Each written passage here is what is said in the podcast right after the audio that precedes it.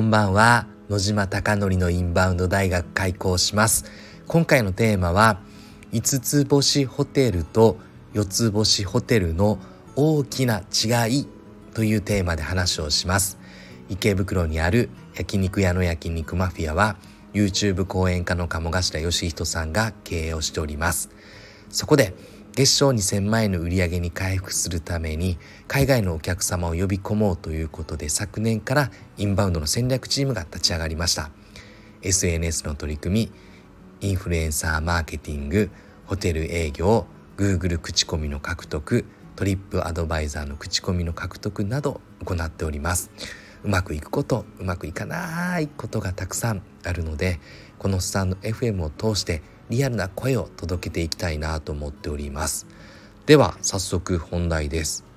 今日ですね拓也さんが焼肉マフィアの Facebook の秘密のグループにホテル営業の件を投稿してくれておりました。で以前ですね拓也さんと話をしてた時に日経の流通新聞日経 MJ の新聞に京王プラザホテルの記事がありました。その記事によると今京王プラザホテルの新宿は10月の稼働率は75%という数字が出ておりました。ただ客室の15%程度を改装中なので実質のですね稼働率は9割近くあると書いてありました。でまあなんとですねそうなのかと思ったのが外国人客数比率が85%程度でアメリカ韓国台湾中国から多くのお客様が来ていて客室単価は今3万円くらいだって記事でした。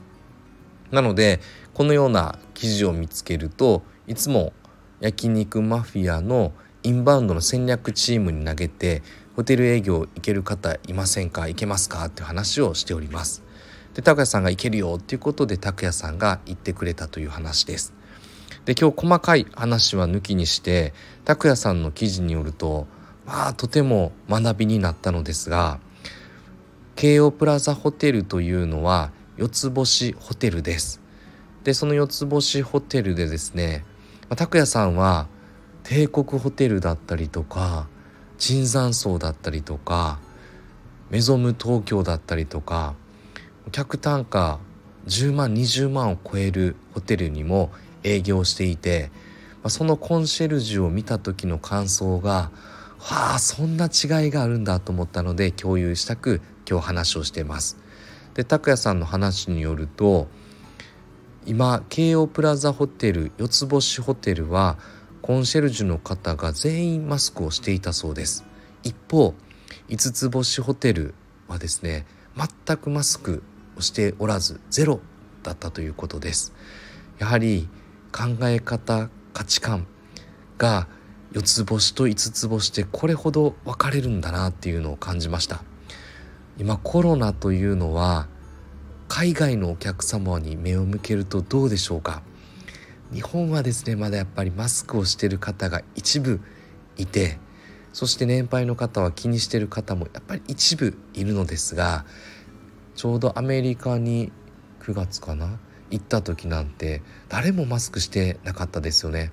つまり世界ではもうコロナというのが沈静化して意識しないものもう忘れされているものなのにまだですね日本の基準で日本の考えで取り組んでいるんだなっていうのを感じて、うん、ある意味悲しくなりただ5つ星ホテルはそうではないので5つ星ホテルというのは客単価10万20万を超える方々なので富裕層セレブの方々はやはりそんなこと全く意識してないよって話ですね。やっぱり客単価3万円程度だとやはりそういうことが起きるのかなと思っていてつまり富裕層になりきれていない層に関してはまだまだやっぱり気にしてるんだなっていうまあどの客層をターゲットにしてるかでやっぱり考え方は違いますもんね。なんでこの辺りを特に今日はリアルな声として拓也さんを通して聞いてなんで私は京王プラザホテル営業すべきだって思っていたのですがあえて今後どうなるかっていうのはまた高橋さんに聞いてみようと思いますがやはり5つ星ホテルに絞ってやっていった方が焼肉の焼肉マフィアの価値に近いお客様であり焼肉マフィアの価値に近いホテルではあるかなと思っております。やってみないと分かんないですね、まあ、本当に拓也さんを通して大きな気づきが私はいただけたと思ってめちゃくちゃ面白いなって思って拓也さんホテル何軒だろう、まあ、いろんなホテルを含めて5つ星も含めて60とか70ぐらいは直接ホテル行っているので、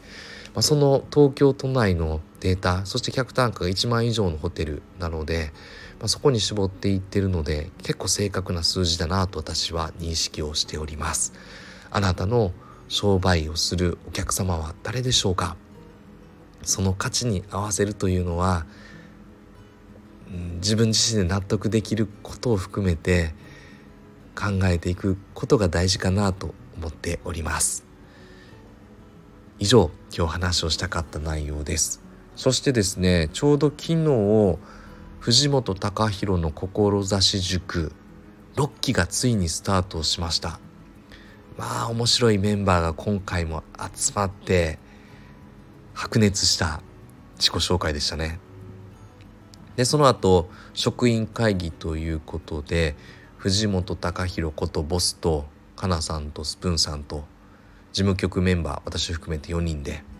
食事をしてあそういえばさとしさんから頂いたハンバーグはめちゃくちゃ美味しかったですね。噛めば噛むほど肉の味がしっかり出ててこれはちょっとありがたいですね。なんか家に置いときたくなるようなハンバーグで何かあった時にパッて食べたいなって思う。なんか油ジューシーさがたくさんあるハンバーグ食べたり食べたことがあったりとかか噛んでて美味しい肉っていうのはなかなか家の中では食べたことがなかったのでさとしさんいつもありがとうございます、まあ、そこからセンスってプレゼントにおけるセンスって大事ですよね。どういうふうな考え方でプレゼントをするのかっていうのはもちろんなのですがまあ、たくさんプレゼントあげれば失敗もして成功もしてそしてこれが美味しいんだっていうこともプレゼントの中で見えたりこれ喜ばれるんだっていうことも分かるのでやっぱりたくさんプレゼントを渡せる相手になりたいな人間になりたいなと思いました。おそらくさとしさんはたくさんプレゼントをあげてる人なんだなって昨日ですねハンバーグを食べながら改めて思いました。この前のアイスだったっけ？アイスはかなり美味しかったですもんねアイスも、うん、あとは何だったっけ？昨日。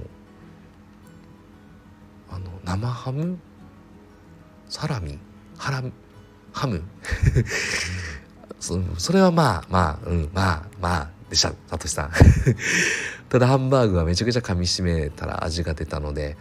まあ、直接 DM をしようかなって今日あの直接 DM してたのでそれに合わせて言おうかなと思ってたのですがひょっとしてたらこれを聞いてくれてるかもと思って今日はスタンド FM であのありがとうを伝えようと思って撮っております。さとしさんいつもありがとうございます。聞いていただいてなかったらまた直接あの